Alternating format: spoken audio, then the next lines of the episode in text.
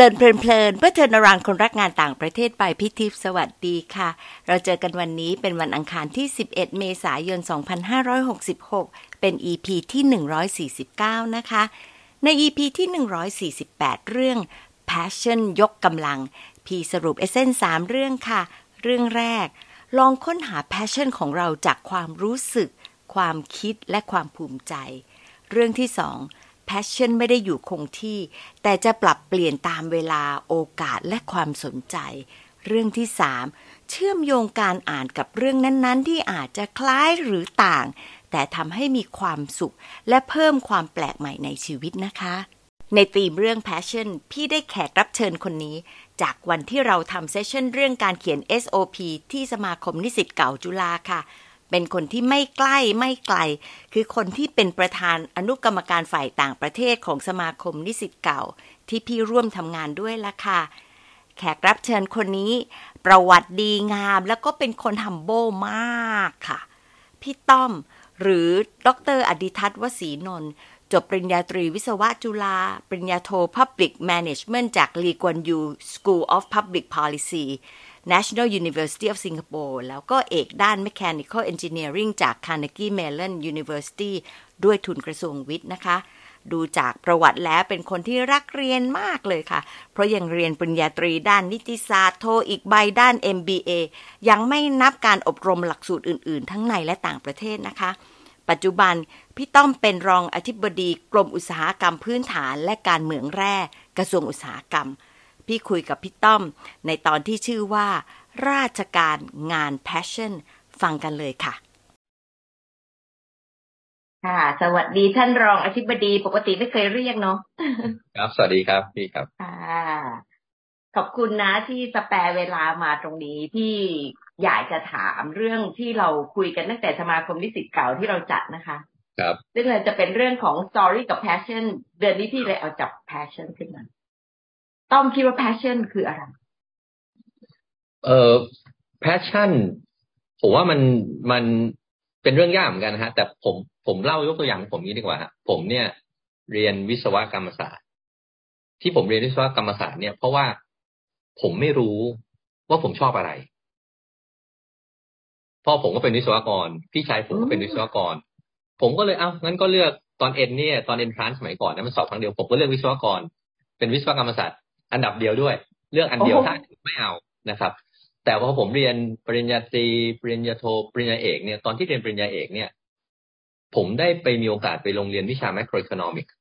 เศรษฐศาสตร์มหาภาคแล้วก็ผมมีความรู้สึกเลยเฮ้ยเนี่ยอันนี้คือสิ่งที่ผมชอบเฮ้ยมันเป็นตัวตนผมผมผมมันมีความรู้สึกอยากมีความรู้สึกชอบไอ้นี่มันเป็นสิ่งที่เราต้องการนะผมก็รู้สึกว่าเฮ้ยเรื่องเรื่องเศรษฐศาสตร์เนี่ยเป็นเรื่องที่ผมชอบอาจจะเป็นเพราะผมชอบเงินด้วยหรือเปล่าก็ไม่รู้นะอันนั้นเรื่องนึงนะครับกับอีกเรื่องนึงเนี่ยก็คือตอนหลังผมมาพบว่าผมมีแพชชั่นในเรื่องที่เกี่ยวกับเรื่องนิติศาสตร์เรื่องกฎหมายเพราะเวลาผมคุยกับเพื่อนเนี่ยผมผมก็จะมีผมชอบเป็นฝ่ายค้านพอเขาเห็นอย่างนึงผมก็จะโต้อีกแบบนึงนะครับแล้วก็ผมรู้สึกว่าเออเฮ้ยอันนี้มันเป็นสิ่งที่ชอบจนกระทั่งผมกลับมาเนี่ยผมก็ไปเรียนนิติศาสตร์เองไปเรียนทางกฎหมายไปเรียนอะไรเป็นเรื่องเป็นราวเพราะเรารู้สึกว่าไอ้เนี่ยมันเป็นสิ่งที่เราชอบจริงๆเราสละเวลาเพื่อจะไปทุ่มเททำในเรื่องพวกนี้กับมันมันเป็นสิ่งที่ที่พอเจอแล้วอาจจะเป็นเหมือนรักครั้งแรกมั้งครับพี่ถ้าเจอแล้วรู้ว่าใช่ก็คือใช่อ่ะครับอืมโอ้ยน่ารักมากเป็นคำที่จำกัดความของคำว่า passion ที่พี่ไม่เคยได้ยินคือชอบแล้วก็ทุ่มเทเหมือนรักครั้งแรกเนาะแต่ว่ารักครั้งต่อๆไปมันจะไม่ขนาดนั้นไหมหรือว่ามันอาจจะเป็นไปได้ที่จะมี passion สองสามสี่ใช่ใช่ฮะเหมือนอย่างอย่างที่ผมชอบเนี่ยผมตอนเนี้ยผมก็มาคิดแล้วว่าจริงๆที่ผมชอบเนี่ยผมชอบเศรษฐศาสตร์กับผมชอบนิติศาสตร์ชอบทางด้านเศรษฐศาสตร์ในเรื่องการบริหารจัดการเรื่องเงินแล้วก็เรื่องกฎหมายผมก็มีแพชชั่นทั้งสองทางในขณะที่ในชีวิตจริงผมเนี่ยผมเป็นวิศวกรเนี่ยชีวิตคือการลงทุนผมเรียนจนจบตรีจบโทจบเอกทางด้านวิศวกรรมศาสตร์ผมก็ก็ก็ในที่ผมผมก็มุ่งไปทางนี้เหมือนกันเพียงแต่ว่าเฮ้ยเราก็มีแพชชั่นในด้านอื่นๆได้นะครับค่ะและถือว่าวิศวะเป็นแพชชั่นไหมเออผมทำได้ดีทำได้โอเคครับก็ก็อาจจะไม่ได้แพชชั่นที่มาจากก้นบึ้งเพียงแต่ว่าชีวิตคนเรามันก็ไม่สามารถเลือกในสิ่งที่ต้องการได้ทุกอย่างเราลงทุนไปกับมันเนี่ยครึ่งชีวิตละผมคิดว่าเราสามารถอยู่กับมันได้ เราพยายามปรับตัวและทำผมคิดว่าแพชชั่นเนี่ยมันอาจจะสร้างได้ด้วยนะครับบางทีมันอาจจะรักแรกพบหรือว่าบางคนเนี่ยถ้าเป็นความรักเนี่ยเจอกันไปอยู่กันไปนานๆเอ้ยมันก็เจอมุมดีๆมันก็เริ่มชอบมากขึ้นเริ่มรักมากขึ้นผมคิดว่าก็เป็นแพชชั่นที่สามารถเติมเต็มขึ้นมาได้เรื่อยๆครับอ่าก็เลยทำให้พี่มาถึงจุดที่อยากจะคุยกับต้อมเนาะเพราะว่าคนไม่ค่อยพูดถึงราชการพี่ก็เคยเป็นราชการมาแล้วต้อมเองเนี่ยก็เป็นราชการโดยภาระผูกพันของทุน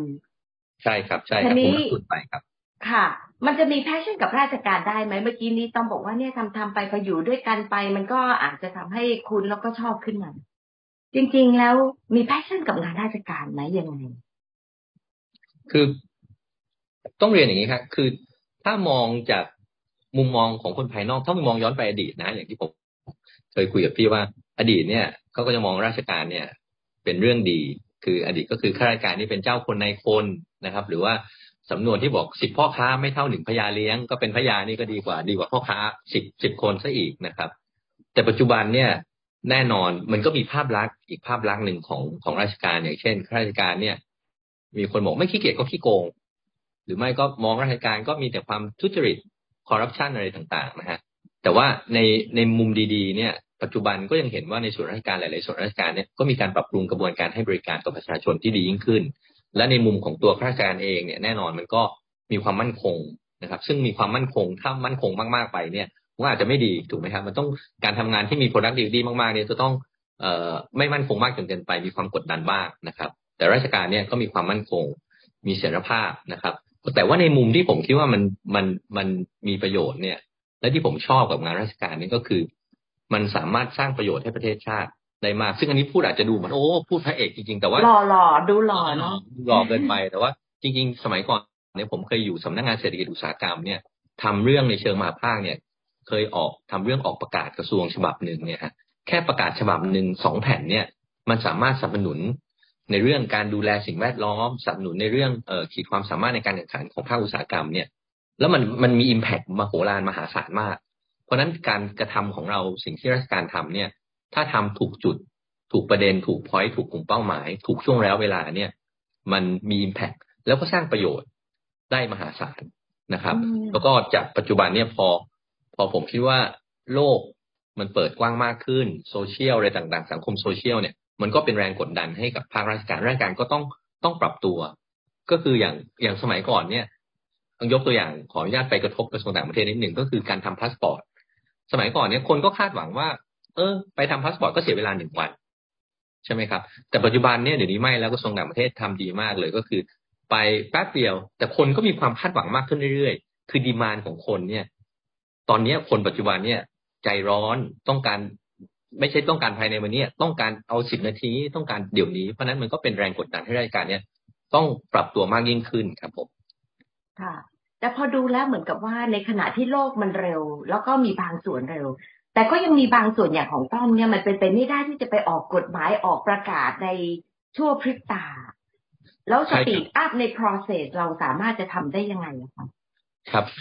ผมยกตัวอย่างเลยอย่างที่ผมเล่าเรื่องไอ้ประกาศที่ผมว่าสองหน้าเนี่ยทำปีหนึ่งทำปีหนึ่งแล้วก็เร็วนะถือว่าเร็วเพราะมันมีกระบวนการที่ต้องส่งไปส่งมาแล้วเรื่องพวกนี้มันจะกระทบต่อคนเป็นจำนวนจำนวนมากกระทบต่อผู้ประกอบการเป็นจำนวนมากเนี่ยผมยกตัวอย่างให้เห็นภาพนะครับ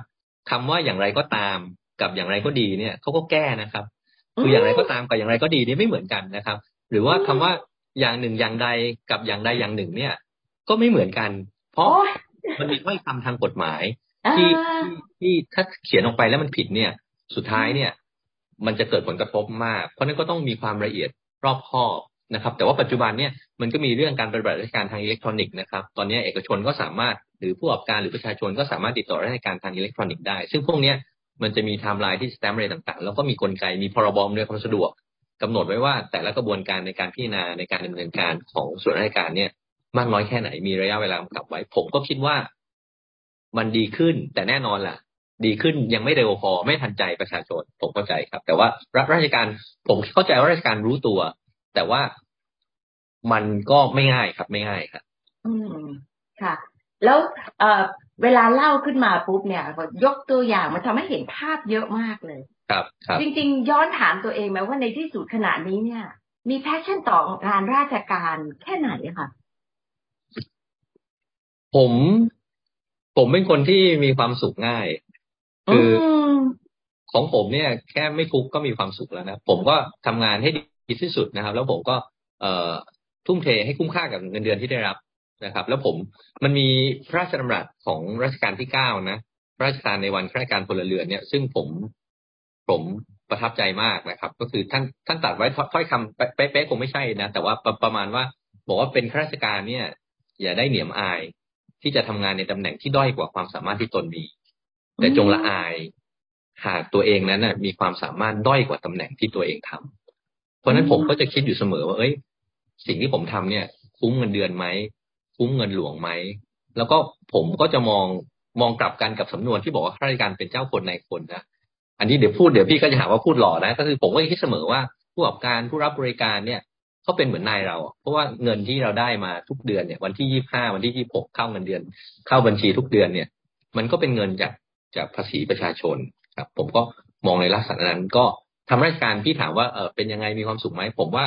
ก็มีความสุขนะครับมีเป็นธรรมดามันก็มีเรื่องโอ้ปวดหัวเรื่องด่วนเรื่องอะไรต่างๆนะครับแต่ว่าโดยรวมเนี่ยผมคิดว่าผมมีความสุขแล้วก็มีแพชชั่นกับมันก็อาจจะเหมือนกับตอนเจอกันครั้งแรกอาจจะเฉยๆนะแต่ว่าอยู่ไปแล้วเนี่ยมันก็เห็นมุมดีๆของมันเช่นสร้าง impact ได้มากนะครับมีความมั่นคงมีเสถียรภาพนะครับแล้วก็เปิดโอกาสได้เราให้เราได้สามารถแสดงความรู้ความสามารถได้ดีพอสมควรครับอืมเป็นเพราะว่าต้องมีโอกาสแล้วก็มีคนเปิดโอกาสไหมหรือว่าบางคนเขาเป็นราชการแล้วก็ก็ไม่ได้มีโอกาสเปิดเท่าไหร่หรือเปล่าครับอย่างนี้ครับผมสมัยก่อนเนี่ยผมคิดว่า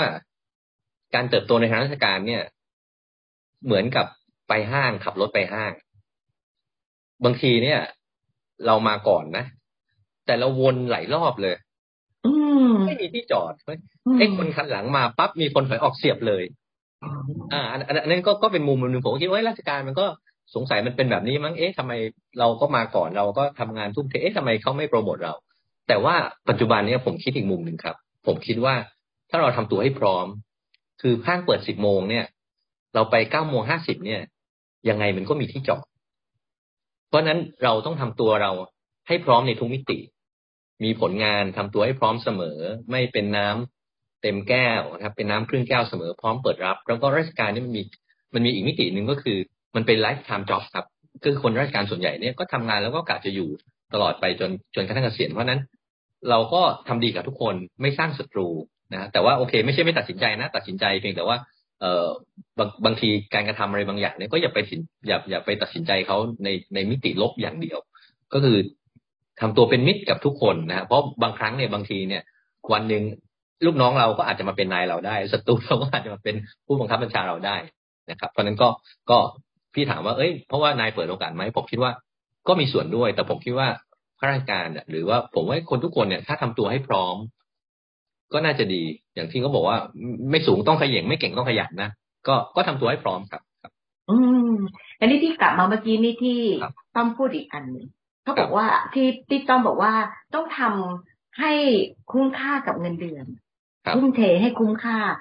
เงินเดือนคนชอบมาบอกว่าเงินเดือนราชการน่ะน้อยไม่ต้องทำเยอะหรอกทำเยอะก็ได้แค่นี้น้อยก็ได้แค่นี้ต้องมีมุมมองตรงนี้ยังไงบ้างค่ะคือเงินเดือนราชการเนี่ยถามว่าน้อยไหมน้อยนะครับเทียบกับเพื่อนผมเนี่ยคือตั้งแต่ตั้งแต่จบมาแล้วเงินเดือนผมเนี่ยบางครั้งยังน้อยกว่าภาษีที่เพื่อนผมจ่ายเลยแสดงว่าเงินเดือนผมว่าแค่ ยี่สิบเปอร์เซ็นต์ หรือหนึ่งในห้าหรือหนึ่งในสี่ของเพื่อนแค่นั้นเองเพียงแต่ว่าถ้ามองย้อนในภาพรวมจริงๆเนี่ยผมเคยอ่านหรือเคยได้ยินคนเล่าให้ฟังว่ารัฐบาลหรือว่าประเทศเนี่ยต้องจ่ายเงินให้กับข้าราชการคนนึงอ่ะตั้งแต่เริ่มราชการจนกระทั่งตายไปเนี่ยยี่สิบห้าล้านบาทอือไม่น้อยเลยนะครับเพราะมันรวมถึงเรื่องสวัสดิการต่างๆเจ็บป่วยของตัวเองพ่อแม่ลูกที่ยังไม่บรรลุนิติภาวะอะไรต่างๆเนี่ยเพราะนั้นโดยโดยภาพรวมเนี่ยการเป็นข้าราชการโดยเฉพาะในปัจจุบันเนี่ยก็มีการปรับอัตราเงินเดือนเพิ่มขึ้นพอสมควรนะครับก็ผมคิดว่าในภาพรวมนะถ้าไม่นับเงินเดือนอย่างเดียวแต่ดูดูโอเวอร์ออลแพ็คเกจเนี่ยรักษาฟรีโอเคโรงพยาบาลรัฐอาจจะรอนานหน่อยแต่ว่าหมอก็สุดยอดเราก็เออไปรอหน่อยนะครับแล้วตอนเกษียณเนี่ย ผมเห็นชัดเลยเพราะว่าคุณแม่ผมก็เป็นราชการเหมือนกันเนี่ยพออายุแก่มากขึ้นเนี่ยก็จะวนเวียนอยู่กับโรงพยาบาลเยอะมากขึ้นเรื่อยๆซึ่งตรงเนี้ยภาครัฐก็ใช้จ่ายดูแลให้นะครับผมคิดว่าเอ่อเงินเดือนน้อยแต่ว่าภาพรวมแล้วผมคิดว่าโอเคเลยใช้ได้แล้วอีกอย่างนึงด้วยความเป็นราชการพอเงินเดือนน้อยเนี่ย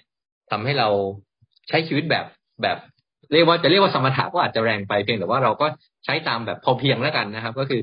เอ่อถ้าสับแรงๆผมเคยพูดแต่ว่าก็ก็อาจจะแรงไปนิดก็คือจนจนชินหมายความว่าเอ้ยเราก็กินกินข้าวเลยธรรมดาแต่ว่าได้เยอะก็ใช้เยอะนะผมก็คิดว่าเราก็ก็ใช้ตามที่มีแล้วก็ชีวิตผมก็ก็คิดว่ามีความสุขพอเพียงได้ครับก็ไม่ไม่รู้สึกว่าตัวเองน้อยหน้าอะไรต่างๆอ๋อพี่พี่แชร์ความรู้สึกของพี่ด้วยเรื่องนี้ค่ะเพราะพี่มีความรู้สึกว่าตอนที่อยู่ราชการพี่ไม่เคยรู้สึกว่าจนครับอ่ามีความรู้สึกพอใช้ตลอดเวลาอยากจะกินอะไรก็ไม่ใช่ไม่ได้กินมันก็ได้สบายๆค่ะจริงแต่ว่าไม่ใช่หรูหราตลอดชีวิตซึ่งก็ไม่ใช่สไตล์เราด้วยหรือมันอาจจะเชฟเราแบบนั้นด้วยไหมคะมันจะมีตัวบังคับ environment ของเราบังคับให้เราเชฟเราเป็นแบบนั้นด้วยมั้งใช่ครับแล้วก็อยู่ในหมู่ราชการเนี่ยมันก็ไม่ส่วนใหญ่ก็จนพอๆกันหรือว่ามีแต่พอๆกันมันก็ไม่ได้มีความฟุ้งเฟ้ออะไรครับค่ะก็ environment ก็ไม่ทำให้เราฟุ้งเฟ้อนะอยากเชียร์ให้คนเข้ามาราชการนะเออผมว่าเลือกเลยครับลองดูก็ได้ครับราชการก็มีหลายคนที่เข้ามาแล้วรับกับระบบไม่ได้ซึ่งระบบไม่ได้บอกว่ามันดีหรือไม่ดีนะฮะเพียงแต่ว่าบางคนก็อาจจะคิดว่าให้ตัวเองไม่เหมาะตัวเองคนบางคนก็อาจจะไปเป็นนักธุรกิจดีกว่าถ้าราชการก็อาจจะต้องเอ่อคิดให้ละเอียดรอบคอบส่วนเอกชนผมยกตัวอย่างนี้ดีกว่าถ้าพูดทางเชิงวิชาการอาจจะเข้าใจยากอย่างเช่นถ้าเป็นนักธุรกิจเนี่ยครับเวลาเขาเจอปัญหาอะไรอย่างหนึ่งเนี่ยส่วนใหญ่เนี่ยเขาจะใช้ใช้กึ่นนะใช้กัดตัดสินใจแล้วก็เดินก่อนเฮ้ยคิดว่าทางซ้ายนี่น่าจะใช่ก็เดินเลยแต่ราชการส่วนใหญ่เนี่ยเพราะว่ามันมีผลกระทบต่อสาธารณชนเนี่ยส่วนใหญ่ต้องเห็นแสงปลายอุโมงค์ก่อนเอ๊ะตกลงทางซ้ายเนี่ยมีแสงไหมหรือทางขวามีแสงไหมจะต้องคิดวิเคราะห์อะไรต่างๆค่อนข้างมากเพราะนั้นสุดท้ายยังไม่ได้เดินสักทีนึงเพราะว่ายังไม่เห็นแสงแต่เอกชนก็อาจจะเดินแล้วอ่ะสรุปทางซ้ายสรุปแก้ปัญหาได้หรือว่าอาจจะเจอทางตันเขาก็ถอยกลับมาแล้วก็เดินทางขวาแต่อันนี้ก็เป็นเป็นคาแรคเตอร์ของของราชการนะครับส่วนเอกชนก็ก็ก็อีกแบบหนึ่งเพราะนั้นถามว่าอยากให้อยากจะเชียร์ไหมผมว่าแล้วแต่เลยครับแล้วแต่คาแรคเตอร์ลองดูก่อนก็ได้ผมคิดว่าถ้ามีโอกาสได้ลองก็ก็จะรู้แล้วก็โอ้ชีวิตผมว่ามันยาวคือถ้าลองแล้วปีสองปีคิดว่าไม่ใช่ไม่ชอบก็ก็เปลี่ยนได้ครับคือราชการมันก็เหมือนงานเอกชนทั่วๆไปก็เป็นงานประเภทหนึ่งครับเอกชนน้องๆก็เปลี่ยนงานบ่อยจะตายผมว่าก็ก็ไม่ได้เป็นเรื่องแปลกครับแล้วเดี๋ยวนี้น้องๆส่วนใหญ่เนี่ยเผลอๆไม่ใช่จะชอบงานเอกชนนะเท่าที่ผมทราบก็คือมีหลายคนมากที่ทำงานเอกชนแล้วก็อยู่บริษัทใหญ่ๆดังๆเนี่ยก็ลาออกมาตั้งธุรกิจตัวเองเพราะเขาอยากเป็นเป็นเจ้าของตัวเองเป็นเจ้านายตัวเองมีตัวตนของตัวเองครับผมคิดว่าลองเลยครับครับอืมค่ะแล้วก็อาจจะในที่สุดแล้วอยู่ๆแล้วก็อาจจะรักไปเองเหมือนต้อมเนาะครับผม ต้องพูดแล้วเนี่ยมันตอบคำคำถามของพี่ว่ามีแพชชั่นในราชการไหมเพราะมีแพชชั่นเยอะมากเราเข้าใจความเป็นราชการเยอะจังเลยแต่ในนอกเหนือจากเอ่อแพชชั่นของความเป็นราชการตรงนี้ฮะมีแพชชั่นอื่นหรือเปล่าคะหรือว่าชีวิตนี้เนี่ยแบบเพื่องานอย่างเดียว work balance life มาทีหลังผมผมผมเนี่ย work life balance จริงๆอ่ะเพราะว่าอันนี้ผมผมเล่าให้ฟังอันนึงมีมีผมเคยไปเรียนหลักสูตรหนึ่งเขาก็ยกตัวอย่างของผู้บริหารของเอ่อมหาวิทยาลัยของรัฐแห่งหนึ่งนะครับก็เขาบอกเป็นรองเป็นรองอธิการบดีแล้วก็เป็นฝ่ายแผนงานทุ่มเททำงานมากเลยแล้วก็คือคล้ายๆกับว่าโอ้มันต้องเสร็จถ้าไม่เสร็จมันจะมีปัญหาปรากฏว่าวันหนึ่งเนี่ยเส้นเลือดในสมองแตกแตกปั๊บหลังจากนั้นก็เขาก็หาคนใหม่มาทำมันไม่ได้คือคือ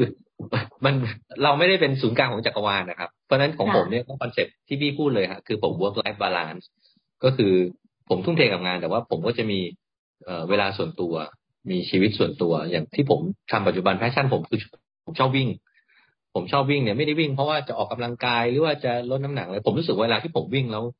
แล้วผมมีความสุขกับมันบางทีก็เปิดฟังเพลงไปด้วยนะครับหรือบางทีก็วิ่งไปคิดอะไรไปเนี่ยรู้สึกมันสมองมันปลอดโปร่งจิตโล่งเพราะนั้นก็ผมก็ปกติทุกวันเนี่ยผมวิ่งวันละประมาณห้าโลแล้วก็เยอะมากเลยเสาร์อาทิตย์ก็ไปวิ่งแบบตามสวนอะไรสิบโลอะไรก็รู้สึกมันเป็นความสุขนะฮะแล้วก็ เป็นกีฬาที่ทำได้ทุกที่ทำได้ทุกเวลาไม่ต้องรอสมัยก่อนผมก็ตีเทนนิสตีแบดอะไรบางทีมันต้องนัดเพื่อนออกมาช้ามาไม่มาว่างไม่ว่างส่วนวิ่งนี่มันทำได้ตลอดครับทำได้ทุกที่เวลาผมไปต่างจังหวัดไปต่างประเทศก็จะพกรองเท้าวิ่งไปด้วยครับแล้วก็ตอนแทนที่จะตื่นเจ็ดโมงแปดโมงผมก็ตื่นตีห้าครึ่งไปวิ่งไปดูเมืองไปดูตลาดอะไรอย่างเงี้ยครับผมรู้สึกว่าเออทำแล้วก็มีความสุขแล้วมันผลพลอยได้ก็คือทำให้สุขภาพดีด้วยครับอืมถ้าถ้าอย่างนั้นที่ถามว่าถ้าเลือกแค่แพชชั่นอย่างเดียวในชีวิตตอนนี้คืออะไรเอ่อแพชชั่นอย่างเดียวในชีวิตเหรอฮะก็คงก็คงทำทำราชการให้ให้ให้มีความสุขนะผมไม่ใช้คำว่าให้ประสบความสำเร็จนะเพราะประสบความสำเร็จเนี่ยมันเป็นการ evaluate หรือการประเมินจากคนภายนอกว่าเราสำเร็จไม่สำเร็จนะแต่ถ้าทำงานแล้วผมทำงานอย่างมีความสุขทำงานแล้วรู้สึกอิ่มใจรู้สึกภูมิใจรู้สึกว่าไอ้สิ่งที่เราทำเนี่ยมันถูกต้องทำในสิ่งที่ชอบที่ที่ควรแล้วก็คุ้มค่าผมให้ให้ value กับ self ตัวเองพอสมควรก็คือถ้าเราทำในสิ่งที่เราคิดว่าคุ้มค่าและมีความสุขแล้วก็เกิดประโยชน์ต่อประเทศชาติไม่ทำร้ายใครเนี่ยผมคิดว่าชีวิตผมโอเคละผมพอละครับโอ้โหฟังแล้วอิจฉาจังเลยอยากให้ราชการอื่นๆเป็นแบบนี้ด้วย ขอบคุณต้อมนะครับครับค่ะสวัสดีค่ะครับขอบคุณครับสวัสดีครับขอบคุณท่านรองอธิบดีต้อมมากๆนะคะให้เวลาในช่วงที่งานพีคเลยพี่ฟังแล้วก็ยังอยากจะจองตัวไว้คุยชิวๆเพราะว่าพี่แคปเจอร์ภาวะผู้นำได้อีกหลายเรื่องอย่างเรื่องของค่านิยมพื้นฐานของการเป็นผู้นำทักษะการสื่อสารที่ฟังเรื่องยาวๆยากๆแล้วมาทำให้เข้าใจได้ในเวลาอันสั้นแล้วก็กระชับค่ะแถมยังมีเรื่องของการเป็นสตอรี่เทลเลอร์อีกนะคะน่าสนใจจังส่วนเรื่องของ passion พี่อยากจะหยิบมาสามประเด็นนะคะประเด็นแรกมาจากที่พี่ต้อมเปรียบ passion เหมือนรักครั้งแรกแล้วอีกอันหนึ่งพี่ว่าคล้ายๆกับรักแบบคลุมถุงชนค่ะรักครั้งแรกจากที่พี่ต้อมมองเห็นว่าตัวเองชอบแล้วก็สนุกมากเลยกับเรื่องเศรษฐศาสตร์แล้วก็นิติศาสตร์จนต้องสละเวลาเพื่อทุ่มเทไปเรียนอย่างจริงจังและพอมองว่ามีแพชชั่นด้านวิศวะและการเป็นราชการจากการที่คุ้นชินมาจากครอบครัวราชการแล้วก็เรียนวิศวะพี่ต้อมทำได้ดีทั้งสองอย่างและพอทำทำไปก็เกิดแพชชั่นไปด้วยอย่างที่พี่ต้อมบอกค่ะอยู่ด้วยกันก็รักกันไปเองในกรณีนี้พี่ถึงแอบเรียกเองว่าเป็นการคลุมถุงชนที่เวิร์กนะคะพี่ก็เลยคิดว่ารักทั้งสองแบบของพี่ต้อมทำให้เกิด drive จากภายในที่มุ่งหน้าให้พี่ต้อมทำเต็มที่ตลอดมาค่ะประเด็นที่สองที่พี่ขอเน้นคือเรื่องของ passion ของความเป็นข้าราชการ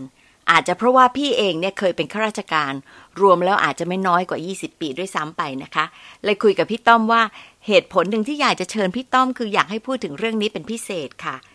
แค่พี่ต้อมพูดถึงพระราชดำรัสของรัชกาลที่เก้าที่ให้กับข้าราชการพลเรือนพี่อินเลยค่ะชอบท่อนที่บอกว่าจงละอายหากตนเองนั้นมีความสามารถด้อยกว่าตำแหน่งที่ตนครองแล้วยังมีอีกหลายคีย์เวิร์ดที่พี่ต้อมพูดถึงที่พี่ก็โดนใจมากนะคะอย่างเช่นการเป็นข้าราชการมีมุมดีๆที่สร้างประโยชน์ให้กับประเทศจริงที่ว่าพอพูดแล้วมันเหมือนกับคำพูดที่ฟังแล้วเหมือนมงลงแต่พี่บอกได้เต็มปากจากใจเลยว่าหล่อจริงและมงต้องลงค่ะเพราะว่าการที่จะทำอะไรที่ถูกจุดถูกต้องตรงประเด็นแล้วก็เป็นผลดีต่อประชาชนโดยรวมเป็นเรื่องท้าทายมากพี่ต้องพูดว่าจากประกาศกระทรวงเพียงฉบับเดียวที่ใช้เวลาหนึ่งปีเพื่อพิจารณาอย่างรอบด้านแต่พอสำเร็จมันเกิด impact ต่อคนและสิ่งแวดล้อมพี่ฟังแล้วร่วมรับรู้ถึงความสุขทางใจกับพี่ต้อมคล้ายกับเรื่องที่พี่เคยพูดเหมือนกันว่าสิ่งเดียวที่เสียใจกับการที่ลาออกจากราชการไปทำที่ฟูลไบรท์คือโอกาสที่จะสร้าง impact สู่วงกว้างอย่างที่ภาคราชการเท่านั้นที่จะทำได้ค่ะประเด็นสุดท้ายของพี่ก็คือความเป็นตัวของตัวเองและการให้ความหมายกับชีวิตการมี passion ช่วยให้เรารู้จักตัวเองซึ่งพี่ต้อมเป็นตัวอย่างที่ดีสำหรับคนที่พบ passion ในงานราชการแล้วก็พบว่าการวิ่งเป็นส่วนสำคัญในชีวิตส่วนตัวก็เลยออกแบบชีวิตที่คงความเป็นตัวเองในเรื่องของ work life balance ค่ะเรื่องที่พี่ต้อมเล่าเกี่ยวกับข้าราชการที่ทำงานหนักแล้ว stroke เส้นเลือดในสมองแตกพี่ก็อยากจะใช้อีกเรื่องนะคะท่านอาจารย์ผู้ใหญ่ท่านหนึ่งท่านเล่าว่ามีอาจารย์หมอที่เตรียมเกษียณก็จองตั๋วจะไปเที่ยวรอบโลกกับภรรยา ก่อนจะเกษียณสองเดือนท่านเป็นสโตรกติดเตียงหลายปีก่อนจากไปทั้งเรื่องที่พี่ต้อมเล่าแล้วก็ที่พี่ฟังมาเตือนสตินะคะว่า work life balance สำคัญมากจะได้มีชีวิตโดยรวมที่ดีอิ่มใจภูมิใจในสิ่งที่ทำแล้วก็สิ่งที่ทำได้ถูกต้องด้วยค่ะแถม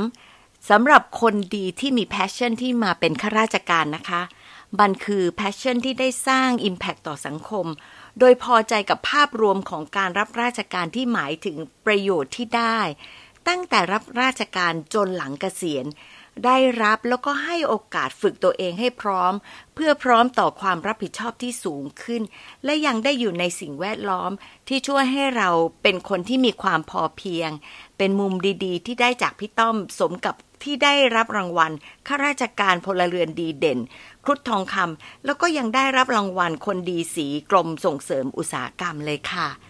มารีเฟล็กกันค่ะหนึ่งเรื่องที่โดนใจจากพี่ต้อมแชร์คืออะไรเพราะอะไรคะ